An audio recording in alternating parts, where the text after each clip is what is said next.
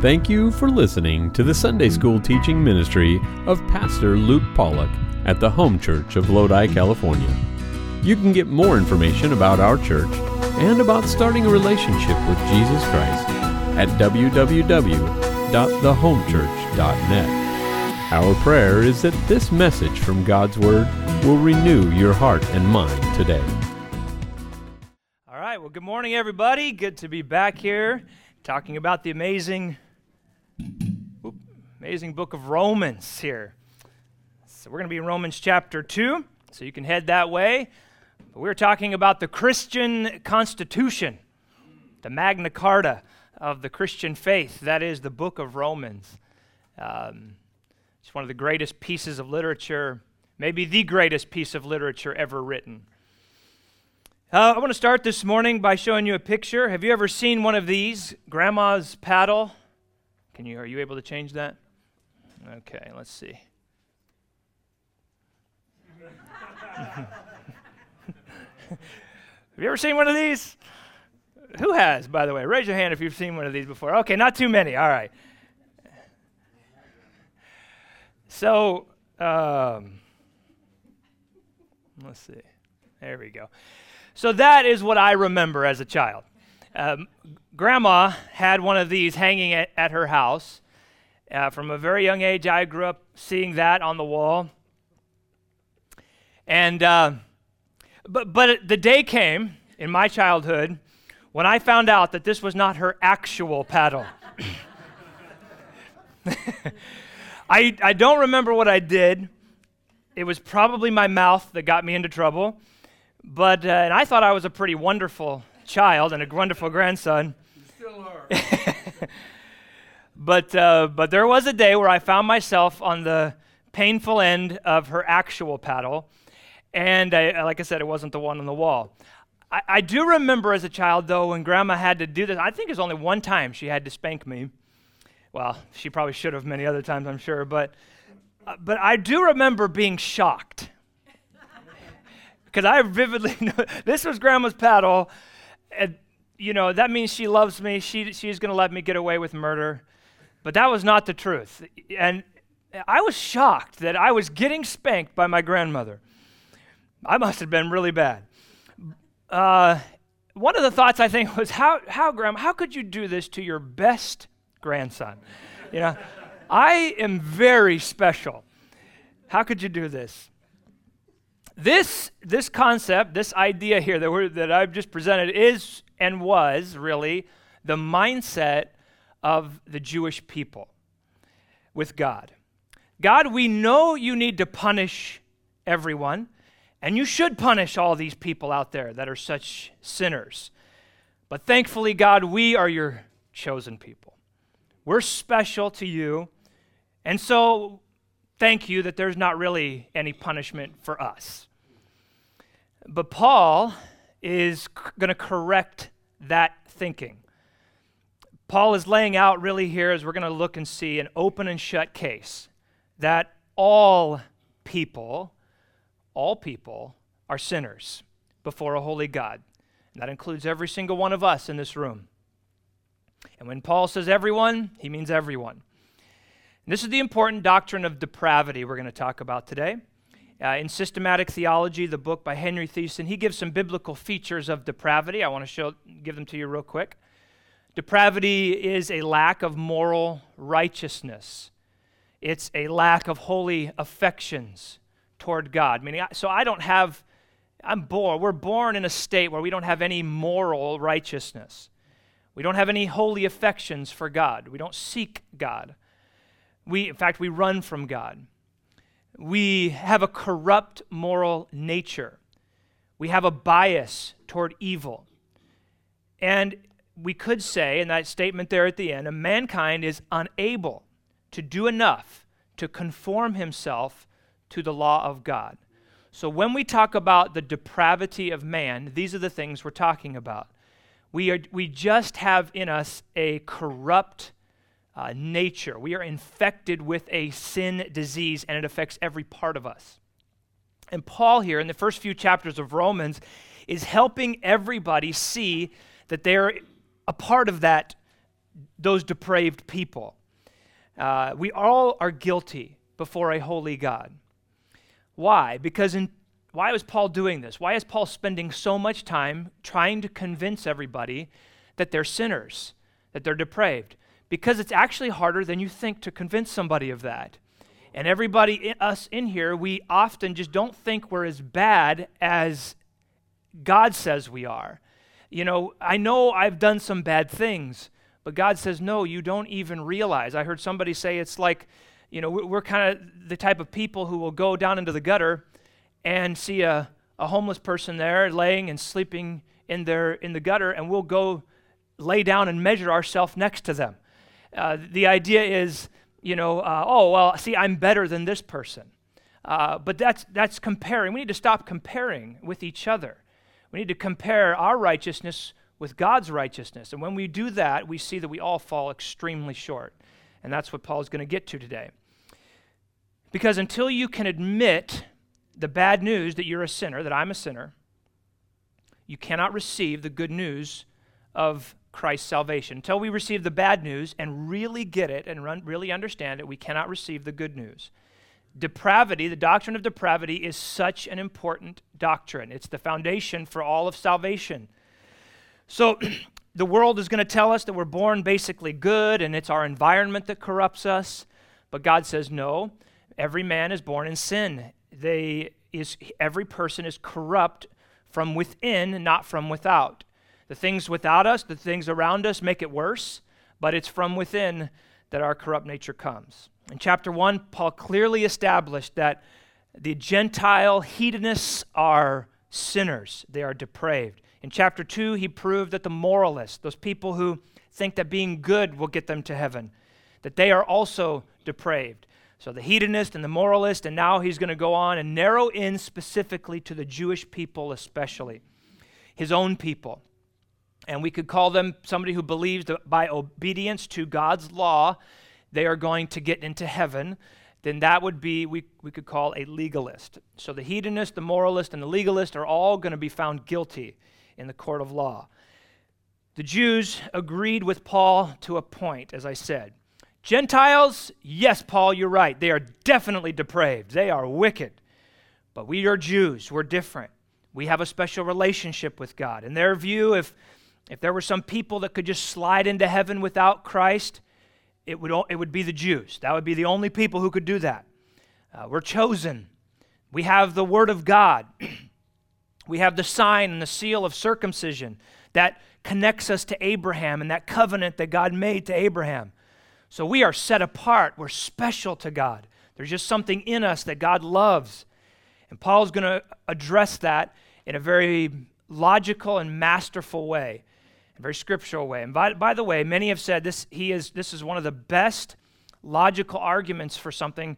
Some have said, I don't know if it's true or not, that they used to use this in law school, this passage of scripture, in these, these past couple chapters, uh, to show how to, how to argue something logically because Paul is going to bring all humans before the judge here, all humans before the court, and show that they're all condemned. Everyone is condemned to death. And the case here is God versus humanity. So Paul is going to anticipate questions. And that's kind of how I did the outline today. There's these, these questions that he's anticipating and then answering. And so the first question I see here is this What is the Jewish perspective regarding u- their uniqueness? So, what is their view on how unique they are in this whole in this whole world with God and and uh, and on the planet, their duties and uh, who they are? So, Paul is going to get right to that in chapter two, verse seventeen. Here we go. Behold, thou art called a Jew, and restest in the law, and makest thy boast of God, and knowest his will and approvest the things that are more excellent, being instructed out of the law. And art confident that thou thyself art a guide of the blind, a light of them which are in darkness, an instructor of the foolish, a teacher of babes, which hast the form of knowledge and of the truth in the law. So the Jewish perspective, basically, that Paul is putting out there is he says you, it's about it's five things he says, you know, you we rest in the law. You say, we rest in the law. So, in their minds, Paul is saying, You are saved by God's law. That's what you're resting in. And all of the people of the world, uh, of all the people in the entire world, you are the ones who have God's law. God gave it to you. So you feel like you're the elite and you're resting in that. You also, it says here, have your boast in God. You brag that you know the God of the universe and we have a special relationship with Him. You also say that you know God's will, meaning you have a better knowledge of what God desires and what God is wanting to do on this earth than the, than the other people, than, than, than all the others out there. And it's because you have the written word. And Paul, you know, obviously is saying here just knowing something isn't enough. That's kind of the point that he's going to get to. And it also says here that you approve things that are excellent or more excellent things. In other words, they felt they were more righteous than others because they had God's clear guidelines of right and wrong. They had it in a book. Uh, God gave it to them. They had it in the Ten Commandments. They had what God wanted, what was right and what was wrong, unlike all the other nations and the peoples of the world. And so we approve of more excellent things. We do more excellent things. We know more excellent things. And then lastly, we are, com- we are confident, they might say, in our position as guide. They saw themselves as, the Jewish people saw themselves as the correctors of the world, the advisors of the world, the teachers of the world uh, the, the guides. We have God's law, nobody else does. We are the ones who are really superior and the elite in the world. And because of that, really, the Jews did have this holier than thou mindset.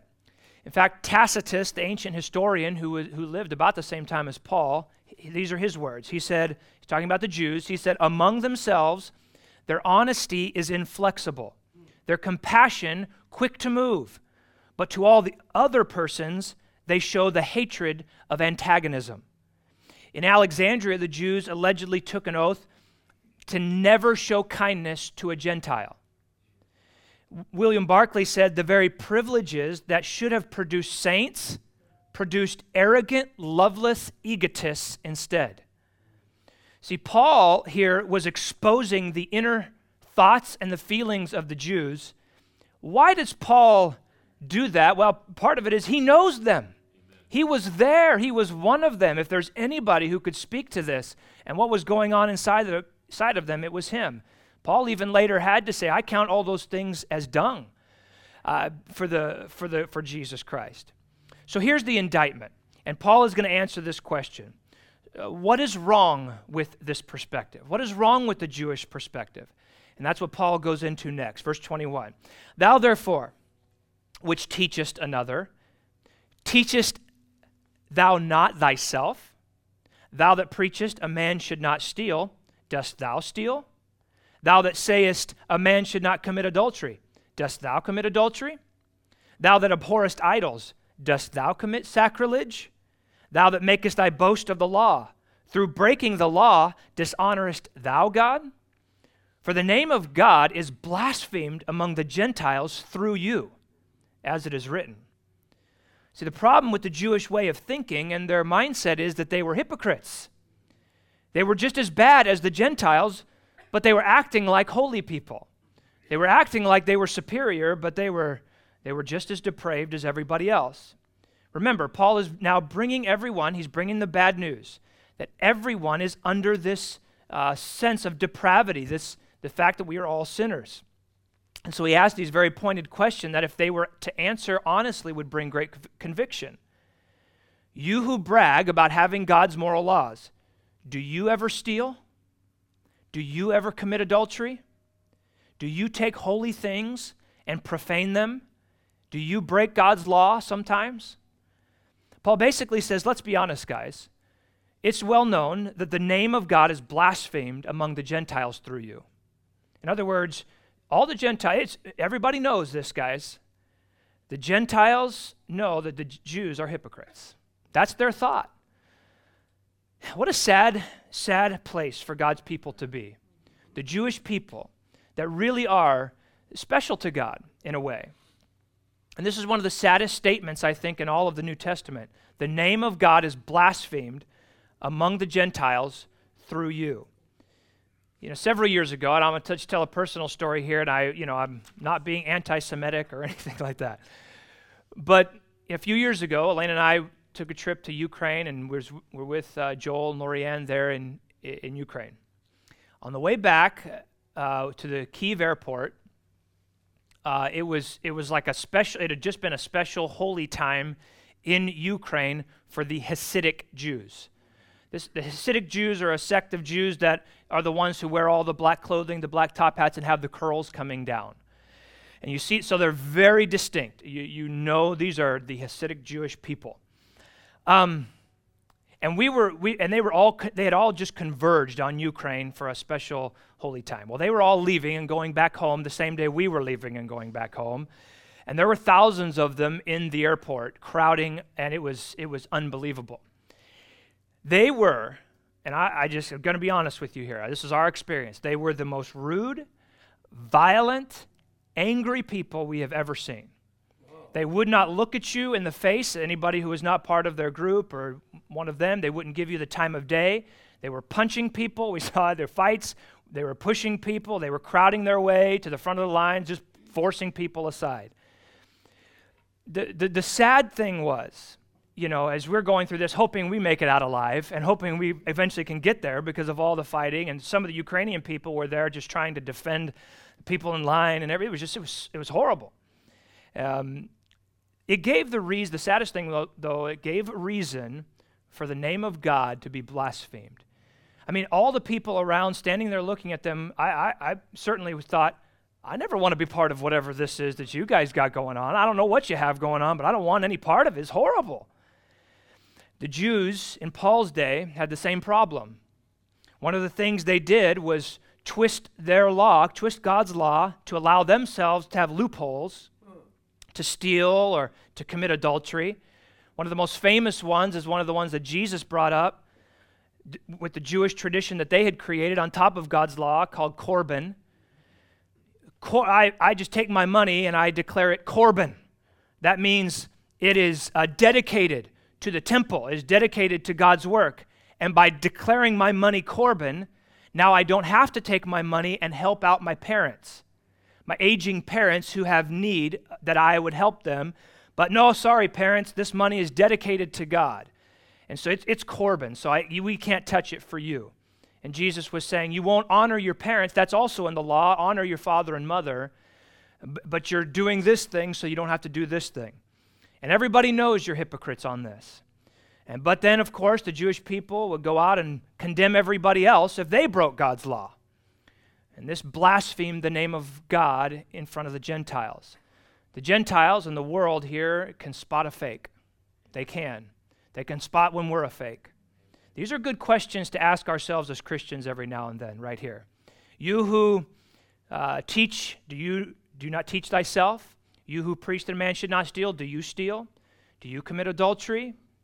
Do, we, we get so angry at the people around us and what's going on. What about us? What about our hearts? What about where we are today? Do we dishonor God? Do we blaspheme? This, these, are, these are sobering questions, but questions that are good for us to ask. One of the worst things about Christian hypocrisy, again, is that it gives occasion for the name of God to be blasphemed among unbelievers. We all know famous stories of Christian hypocrisy. And it, who in here would not say that we are sinners? But there are some great ones that are just, or sad ones that are just so well known. But one, one of them is not super well known, but this was an interesting one that came up. Stuart Briscoe told about this. He tells about having to deal with a fellow Christian employee it, when he worked at a bank. And his, his fellow employee embezzled a large sum of money at the bank where they worked. But here, listen to this. The reason he embezzled was that he had two wives and two families to support. And then when he was apprehended and fired, he really stunned everybody here was what he said I'm very sorry for what I have done, and I need to know whether I should fulfill my preaching commitments on Sunday in our local church. You know, Briscoe said that this the following weeks there at the bank where he worked after his fellow Christian employee was gone were some of the worst times at work trying to defend what had happened or not defend what had happened but defend the Christian faith really. The damage had been done. It was blatant inconsistency and hypocrisy. And everybody there was quick to dismiss this whole his whole belief system. May the Lord protect us from dragging God's name through the mud. Paul was making it very clear that even though you Jews have the law, yes, you are very guilty because you're not living in obedience to it. But then some Jews might claim, okay, fine, Paul, but we are good with God because simply we have an Abraham connection. And that is proof in our circumcision. That's the sign that God gave us. That is a direct connection with Abraham. So, something like this this question What about God given sign of circumcision? Doesn't that make the Jew special to God? Paul's going to go into that, verse 25. For circumcision verily profiteth, if thou keep the law. But if thou be a breaker of the law, thy circumcision is made uncircumcision. The Jew believed that, you know, circumcision equals salvation. He, he, yes, we might be punished a little in the world to come, but, we're, but the Jew is never truly lost. So, but Paul says, listen, sure, your circumcision is profitable. And, and he, listen to the argument that he's making here. It's profitable for salvation only if you keep all of the other parts of the law perfectly. Sure, okay, circumcision, that little special sign God gave you, fine. If you want to base everything on this outward thing, your salvation on this outward thing, then you got to do the whole thing. All of the law has to be fulfilled then perfectly, if that's your plan. If you're disobeying God, do you think that God cares that you're circumcised? If you're disobeying God and you're a hypocrite and all these other areas, do you really think God cares that you have this outward sign of circumcision? It's like saying to your spouse, as long as you have a wedding ring on your, on your finger, you can be unfaithful to me. As long as you have that wedding ring, go for it. Do whatever you want, because that's what's really meaningful to me. It's the symbol that's important, not the actions. Paul is saying, come on. Circumcision is just an outward symbol. As soon as you break something in the law, then you're basically the same as an uncircumcised person. You're all on even playing field. You're all unrighteous. You're all sinners. In other words, you're a depraved sinner, just like a Gentile. Now, could you imagine the gasps, the gasps in the crowd when Paul is saying this to the, to the Jewish people? You're just like the uncircumcised Gentiles. Paul's going to ratchet it up a notch. Here we go, verse 26. Therefore, if the uncircumcision, that is Gentiles, keep the righteousness of the law, shall not his uncircumcision be counted for circumcision? So, in other words, if a Gentile were to obey the law, he would actually be more of a Jew than you. Paul's on very dangerous ground right now. But he pulls the noose a little tighter, courageously. Verse 27 And shall not the uncircumcision, which is by nature, if it fulfill the law, judge thee, who by the letter and circumcision dost transgress the law? Listen, he's saying, if a Gentile obeys God's law and you don't, not only is he more of a Jew than you, but by his good behavior, he is shining a bright light of judgment on your bad behavior. Just by his actions, his good actions. In other words, the Gentile now sits in a higher place of guide and teacher than you. Can you see why the Jews tried to kill Paul so many times? I mean, this kind of stuff is going to get you in big, big trouble. As a matter of fact, you go t- talk like this in any to our, any of our Jewish friends right now, and you might get yourself in big trouble. Verse 28 For he is not a Jew. And this is very important. Paul is going to describe the whole circumcision Jew thing from God's original plan here. For he is not a Jew, which is one outwardly.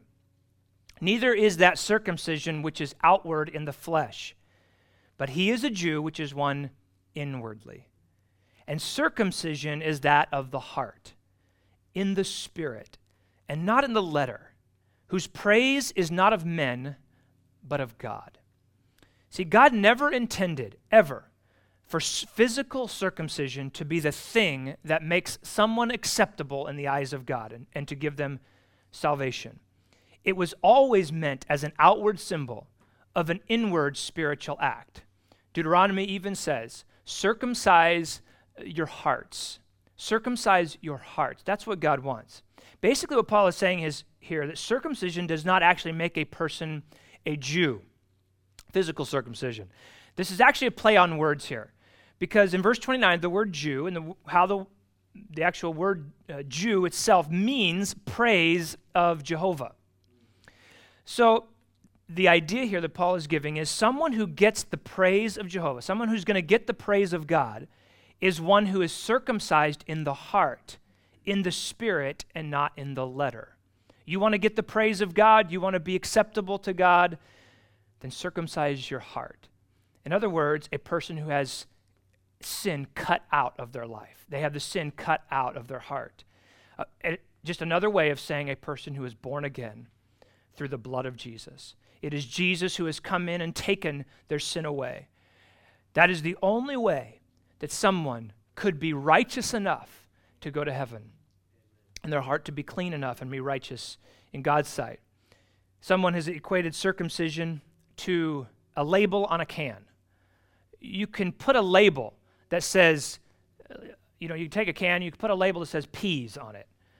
But if there are carrots inside, then it's a big fake. What matters is on the inside. What, we're, what God is trying to say here is listen, circumcise the heart. The outward is just a label, it just says what's on the inside. And that's the same as baptism, it's the same as things like that. We can't rely on something physical. We can't rely on a label. We can't rely on something outward to get us to heaven. It has to be something that God has done on the inside. It's on the inside what matters.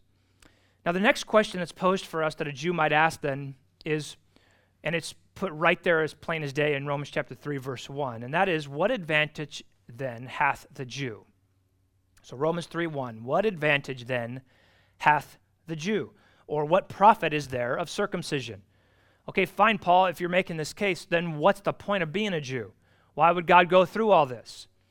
If we're all in the same sin boat and God wants circumcision of the heart, then what's the point of all that stuff he told them to do in the Old Testament? And what is the point of God speaking to Abraham and giving him a special covenant with his seed and his children? What's, what is God's point in commanding physical circumcision? Paul's happy to answer the question. Verse 2 Much, every way, chiefly because that unto them were committed the oracles of God. See, there are lots of advantages, he says, to being a Jew. But the most important advantage is that God gave them the oracles of God, or the Word of God, specifically the promises of God.